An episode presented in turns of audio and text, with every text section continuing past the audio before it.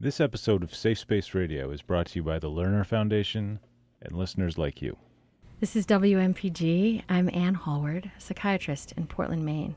And this is Safe Space Radio, a show about the subjects we would struggle with less if we could talk about them more. Today is the third in our series this fall, reflecting on the Maine Wabanaki State Child Welfare Truth and Reconciliation Commission, now that it has come to a close. Today I have with me in the studio George, who is Passamaquoddy, raised in southern Maine, but is affiliated with the Pleasant Point Reservation in Perry, Maine. He is a 31 year old recent college grad, hoping to move back to Portland, with a vision of becoming an advocate for Native students from Maine who want to pursue a college education.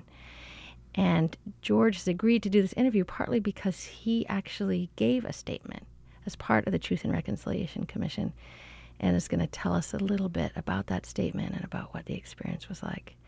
Welcome to Safe Space Radio, George. Thank you, Anne. Thank you very much. So maybe we could start with um, your actual story. You grew up in southern Maine, but you're Passamaquoddy. Tell me uh, how that came to be. Yeah, I was actually uh, born in Bangor, Maine, uh, and adopted right right there. Uh, maybe a day or two later, and uh, was taken to southern Maine and grew up in this area. And didn't really know much about the reservation, the tribe, the culture, or anything like that. In fact, uh, I kind of question uh, if I am Native American or not in that regard, based on the fact that I'm not too familiar with the culture. Uh, so I was raised uh, around Portland, and um, I never really even had a thought to go to the reservation or anything like that until I was 18 or 19 years old. And can I backtrack a track a little bit first? Sure. When did you first find out that you were adopted? Uh, good question. Uh, I was very young, three or four years old. Uh, I was explained the the situation a little bit, and uh, and I always just treated my parents like they were my parents, and and they really are my parents, uh, or my adopted parents are my parents. It was just a few years later that they mentioned to me that I was Passamaquoddy, uh, Native American. Uh, I might not have have realized what that all meant or what it entailed, uh, but but I knew, and um, I think initially when uh, when they mentioned it, they said American Indian, uh-huh. and so that was the I think the first time it was explained to me. Those were the words that were used. And over the years, what was the sense you got from them about what it meant to be? Didn't really American? mean much, to be honest with you, uh, from a cultural standpoint. And uh, it was just more of a label than anything else. Um, and to be honest with you, I didn't really think about it very much. I don't know if I ever even met a Native American, another one, until I was, uh, you know, 19, 18 years old. And do you remember at that time what your own images were? Maybe you even had stereotypes of what it meant to be? Yeah, I think uh, I just saw what was in the movies, you know, Dances with Wolves or The Last of the Mohicans or or something like that. Um, but I had no idea what the reservations were like and uh, how economically desolate those areas really are yeah. in, in modern times in the back of your mind, did you have a curiosity like sometime I want to go find out, or was it just really not on your screen? Really wasn't on my screen.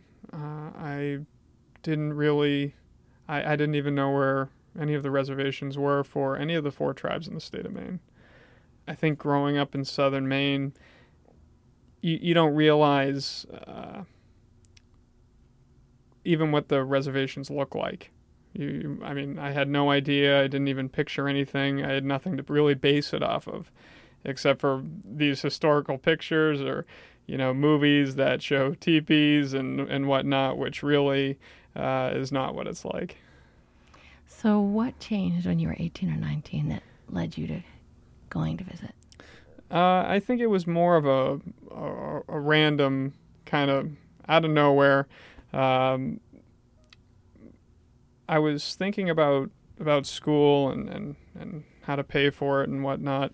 And uh, so my mother was talking with some people at the Pleasant Point Reservation and was explaining to them the situation in a little bit of detail.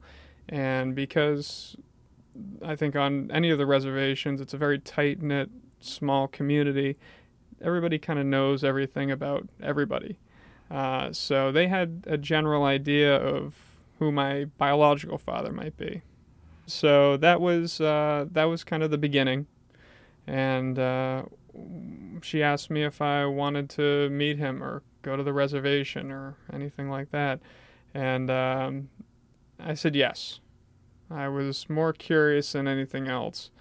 I remember watching a show on TV about adoptions and and it was kind of a reality show where everyone cries and gets together. It really wasn't like that at all, and I didn't feel that way at all. Um, I might have been a little bit scared, you know, getting off the plane in Portland. I was living in Florida at the time, and kind of shaking hands formally and introducing myself to this person. Um, he came to the airport to meet you. Yeah, yeah, and uh, I, I think it was more of a an emotional experience for him than for me. How could you tell? Uh, I think it was kind of this from from his body language and facial expression. It seemed more of like a uh, paternal feeling that I was getting from him, uh, and for me, I was meeting a stranger. So that's really how I felt about it. Do you remember what your hopes were then? Uh, I didn't really have any hopes at that point. Um, or your fears, maybe? Yeah, I would say more along the lines of uh, may- maybe I wasn't um, fully committed at that point. I, I kind of thought of it more as a, a chore to do this than something I really was uh, emotionally driven to do. Mm. I was a little like overwhelmed. Yeah, so tell me about that. Yeah, I was a little overwhelmed. It, it, it seemed like a lot all at once. Uh, it seemed like I just, my mother kind of just informed me that she was having these conversations with people. She found out who he was, she talked to him, and would you like to talk with him? Oh, so she called him first? Yeah. Oh. And do you want to talk to him? And I said, yeah, sure. But I, I felt a little bit of anxiety, definitely. Yeah. Uh, so you didn't really get to choose the timing. It's not like this search was initiated by you. No. Based on like your own inner drive. yeah. No, it wasn't. I see, I see, okay. Yeah. Okay, so there you are. You're in the airport. You can see that it's quite powerful for him. Mm-hmm. And what happened? What happened that day? Tell me how it unfolded. Uh, I met met him and also my half brother that was with him at the airport. Oh, wow. And he's a few years younger than me. And uh, for me, again, it just it was like meeting a couple of strangers for the first time. Um, but we started spending time together from that moment on for the whole trip. Uh, it was kind of we were uh, attached at that point, and I kind of went on this journey. Uh, so once we got off the highway in Bangor and took back roads the rest of the way there, uh, this was all very new to me. And to even go down east in down east Maine, this was a this was a first experience. Uh, when I got on the reservation, I was told that it was kind of in an economically desolate area, but I didn't really know what that meant. And it very much looks like government housing on the reservation. Uh, everything's kind of made out of brick. All the homes look the same, and they were all built a long time ago, and they're all kind of in uniform. And there wasn't much going on. There might have been a gas station or two gas stations, but there weren't really any restaurants or downtown areas or anything like that. Uh, so that was a little bit of a surprise for me. Uh, it's right on the water, and it's some of the most beautiful land uh, in the state. Definitely, it's it's gorgeous out there. Um, h- however, uh, from an economic standpoint, it's it's uh, behind the times. What did you find? Like part of you kind of walking around thinking, "Wow, under other circumstances, this might have been home. Yeah, yeah, I did think about that. Um, I, I, my life would have been completely different. I thought about some of the um, some of the recreational activities that I enjoyed, like sports and tennis and golf and whatnot, and how I probably wouldn't have uh, learned to do any of those things or ski. Uh, and I, I just think about the routines and, and some of the knowledge I had and how that would have been much different. I know that one of the guiding philosophies behind out adoption, as it's called, of Native kids to um, white families, is the, this idea that there are opportunities that you might not get otherwise, and um, and there's enormous controversy over that and whether that's justified or not. Um, how do you feel about that now? Well, like I said at the beginning, uh, I question on a philosophical level uh, whether I really am native or not. Um, I couldn't tell you anything about the culture really. Like, I don't know any of the language or anything like that. Um, and so I, I can understand that, that it would be, it's already uh, a culture that's dwindling, unfortunately, uh, especially the language, the language that they speak. Um, and again, even there, I say they speak, not we speak. Uh, the language that they speak is uh, is kind of uh, being lost over the over the years as time goes on. Uh, so the the heritage, I think, for me, isn't there. Do you have a sense of loss about it? Uh, no, not not really.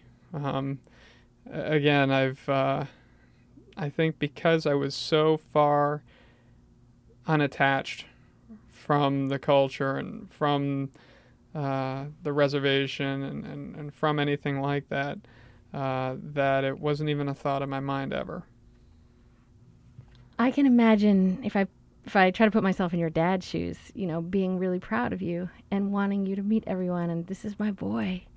Um, what did you feel from him? Did you sense that he wanted you to meet people, or did you sense that he like really wanted to teach you something about your heritage? How how was that? Yeah, we he he kind of brought me on a tour to to meet extended family members. Uh, so I would meet some. Uh, I met a lady who would have been my aunt, and then I, I we drove to another another house and and I met somebody that would have been my uncle and some of my would be nieces and nephews, uh, and so it was in that sense it was a little overwhelming. Uh, but again, it was more. I think he was more interested in, in, in showing me who who his family was, as opposed to what the culture was like. And of course, I'm imagining the question on your mind is, "Who is my biological mother?" Did you ask him? Uh, yeah, he he told me a little bit about her, um, but yeah, that really wasn't much of a focus at that point. Hmm. What do you understand about why she made the decision to give you up for adoption? I, I think she wanted to give me a chance and the only way that at that point that she was able to give me a chance was to give me away. So, in a way, out of love for you, she wanted you to have as much opportunity as possible. Is that, is that yeah. what you mean? Yeah, uh-huh. I, I think so. So, as you know, the Truth and Reconciliation Commission has been very focused on the forcible removal of Native kids from their families um, and less so on the voluntary surrender of a child, you know, out of hopes for giving a child a chance, as you say. And yet, I wonder, it doesn't sound in some ways like it was that elective. It's uh, the sense I get from you is your mom didn't see any other way. That's correct. And this was a decision she made on her own. Uh-huh. Uh, I don't think my biological father had any idea that this was going on. I see. Yeah. And what do you imagine about how she feels about it now? Do you wonder? Uh, I think, I think she's torn. I think there's a part of her that feels like uh, feels bad about the decision she made. Uh, and then I think there's a part of her that realizes that uh, it it was a fantastic decision, and that uh, I've I'm very very fortunate, and I have a lot of I've been able to to uh, experience a lot in my life that other I otherwise would not have been able to experience. As you know, uh, one of the findings. Have you had a chance to read the report of the Truth and Reconciliation Commission? The the my personal report? No, the actual report of the whole findings for the whole two year effort. Oh, I read some of the articles in the Portland Press Herald, but I haven't I I haven't had a chance to um to, to read like the full report. Ah, okay. So one of the findings um, at the end was that um, the the forced removal of children. So this doesn't apply to you. Um, was really part of a larger practice of genocide of you know forcible removal of children, taking them to another culture. It's part of a a slow but very determined extermination of a people. It, mm-hmm. it was there was very stark language, and you know you're in this kind of strange position where you learn about it kind of as an adult. You know, in some ways you don't even know whether to claim this heritage because you didn't grow up with this heritage. Do you feel a sense of almost obligation to claim that heritage for the sake of a people who is threatened, or like how does how does that sit in you?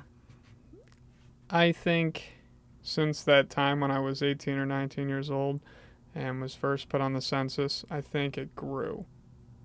And I feel very fortunate because the tribe has been able to help me out quite a bit through my educational endeavors.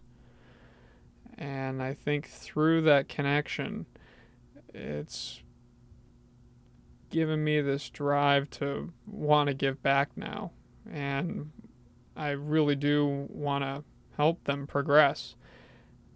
I think I look through a different lens than they do, and I think that's that might be a problem because I'm not so much for sustaining uh, cultural practices that because I don't know anything about them. I think it's more on from a business standpoint or economic growth of the tribe that I really want to help them. That uh, maybe by creating a business or helping them with some foundations or, or with, with raising more money for more education in the future, uh, that more natives can go to school. Uh, they say 70% of statistics are made up on the spot, so I'm not sure. I'm not sure exactly. Uh, uh, only from what I've read, I think 1% of natives, na- young natives go to college. Really? In uh, Maine or nationally? Nationally. Uh, so I'm not sure exactly how spot on that statistic is. Even if it's three or four percent, uh, it's not very much. And I think through my own experiences, I've I've really grown to to want to want to help uh, change that. And so, if your vision is to help more Native high schoolers go to college, how do you imagine doing that? What's your vision for how to make that happen? Uh, well, I'm working with uh, a foundation right now that uh, I was fortunate to get some help from. Uh, so I'm. And what is that foundation? Uh, that's the Frederica Gilroy Memorial Trust for Native American Students. It's actually a really brilliant foundation because uh, you can go to school through native tuition waivers, any state school in the state of Maine.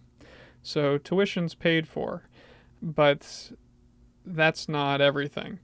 Unfortunately, some of these students that have cars and need to get to campus uh, will have a carburetor go, and so the Gilroy Trust will help provide for that. Or if you're in the law school and you need a suit uh, if you're going to be doing anything in, in the courtrooms or whatnot, uh, they'll help provide the suit. Or if you're an art student, to be able to mm-hmm. pay for brushes or whatnot, that can get very expensive. And I want to start doing some work with the foundation, uh, and that's one of the ways that I want to give back. Uh, and also this fall, I hope to be going up to Indian Island to the Penobscot Reservation uh, and I've been invited to to go up there to talk to some Native high school students about the transition to college and about my story and uh, how this all kind of came to be for me. So when you go to the Penobscot Nation and you talk to these high schoolers about the transition, what do you want to give them that you think will help? That I know what rock bottom feels like, and I had the ability to pull out of that and to make some changes in my life and really change direction and focus more on my future. And when you say that I know what rock bottom feels like, how tell me about that. What happened? Yeah, I think uh, I really enjoyed partying and recreational activities, and it was something that was a part of my life for my early through my early twenties. Um, I r- failed out of school when I was 18, out of college initially, and I was too preoccupied in order to really focus on myself. And I really didn't have much direction either. So it sounds like that transition to the beginning of college for you, even though you had grown up off the reservation and in Southern Maine, was actually a really tricky transition too. Very tricky transition, yes. And do you have a sense of what what made it tricky for you? Uh, I think from a social standpoint, I really wanted to expand and see what else was out there. And I wanted to feel like I was part of a group. And uh, I think that uh, I met some people that uh, enjoyed the party scene, and I they made me feel like family and welcome and so that's how I kind of got started with all of that. I can't help but notice, um, you know, that it feels very poignant what you're saying, and I appreciate your honesty about it. And the, the language you're using is so much the language of wanting to belong. You know, they treated me like family. Mm-hmm. I wanted to be part of a group. And that's that's what we're talking about. You know, Yeah. it's like, do I belong to this group of Native Americans or don't I? Am I family or am I not family? Certainly. like- and um, do you feel like in some ways it was also born of that that uncertainty inside yourself? I think so. I think it comes from more from a psychosocial perspective, like uh, in-group favoritism, and and and from that from that standpoint, maybe that's just because I've studied it a I was little going to bit. say, it sounds like you've studied it. you George. know that that uh, I kind of I I tend to analyze uh, my experiences in that way, but uh, I I think to be honest, it had to, had more to do with that, uh, and and uh, and not so much not so much with am I native or am I not. I again I don't really feel Native American. Uh, again, I I look at it more as like a label at this point. Um, although I get asked all the time where I'm from. Uh, Oh, you do? Yeah, people think I'm Hawaiian. I get that a lot. Alaskan, um, and uh, some Asian cultures or or whatnot, or South American. So people are really curious, and and uh, the question that always gets I get asked is, "Where are you from?" And I know what that means. So I mentioned that I'm a Native American. And what was it when you first heard about the Truth and Reconciliation Commission? What was it that made you want to get it, give a statement? that my experience might be a lot different than what they might might have uh, documented so far. In what way did you think? Um, because I did do a little bit of research uh, that this was uh, a, pr- a practice um, to forcefully take children. Uh, and my story is a lot different than that. And I might be on the other end of the spectrum. Uh, It would be so different if you knew you'd been forcibly taken. It would, I would imagine that would be so different. yeah, I think it would be. So once you volunteered yourself to give a statement, what actually happens? Like, how do you actually give a statement? Uh, I was actually really curious about that myself until I was there in the room sitting down about to give the statement. And uh, they hit record, and I kind of just started running with it. And I started from the very beginning when I was very young. And uh, I think through it, they asked me a couple of questions uh, just to keep it going in a certain direction. Um, but I gave about an hour long statement. So, as you were giving your statement, what impact do you think that it had, and, and how much were you sort of thinking about that as you were talking? Well, from an emotional standpoint, I, I did, I made it very clear that my parents, my, I think I feel are my real parents that raised me, uh, I made it very clear that I love them very much, as if they were my biological parents, and that will never change. And I think because people were torn away from families, that might not be the uh, the the view that everybody else had giving statements. Right. I think the focus so much of the TRC hit was on the, the loss to the child, to the parents, and to the community. So this perspective, I think, in some ways, was the perspective of the social workers who thought they were giving these kids a better chance. Um, but it was understood in a context of institutional racism that kind of pervaded the entire adoption system around Native kids in the Department of Health and Human Services.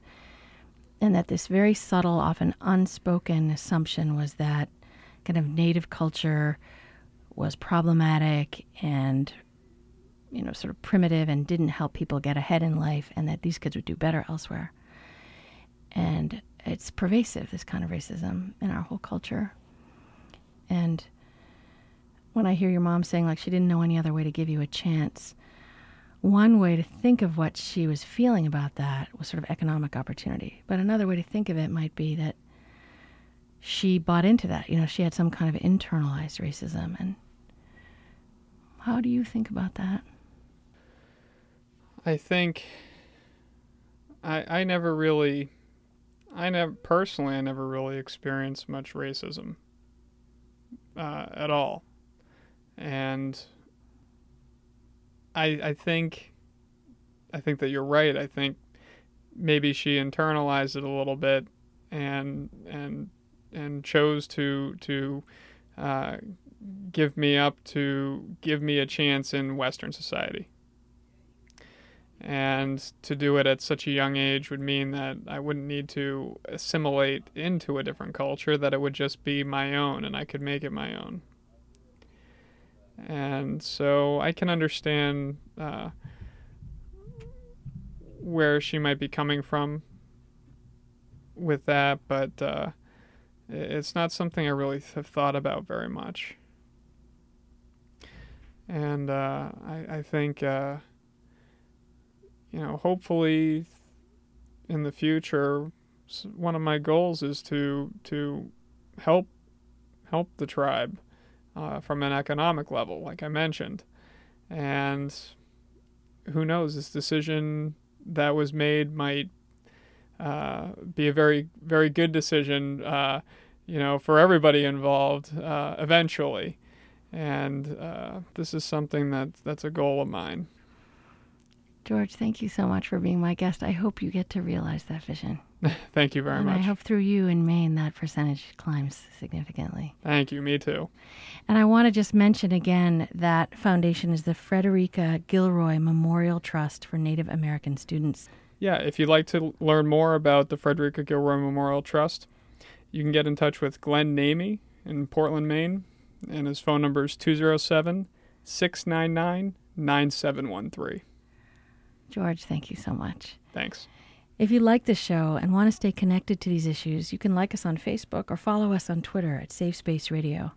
And you can find us on the web at safespaceradio.com, where you can listen to all of our past shows, including our earlier shows about the TRC, about Wabanaki history, and the work of breaking silence in order to heal. While you're there, please subscribe to our email list to find out about each week's new show as soon as it's released. My thanks to Gabe Graben for producing the show and to Jim Russell for being our editorial advisor. Coming up next is Speak Freely.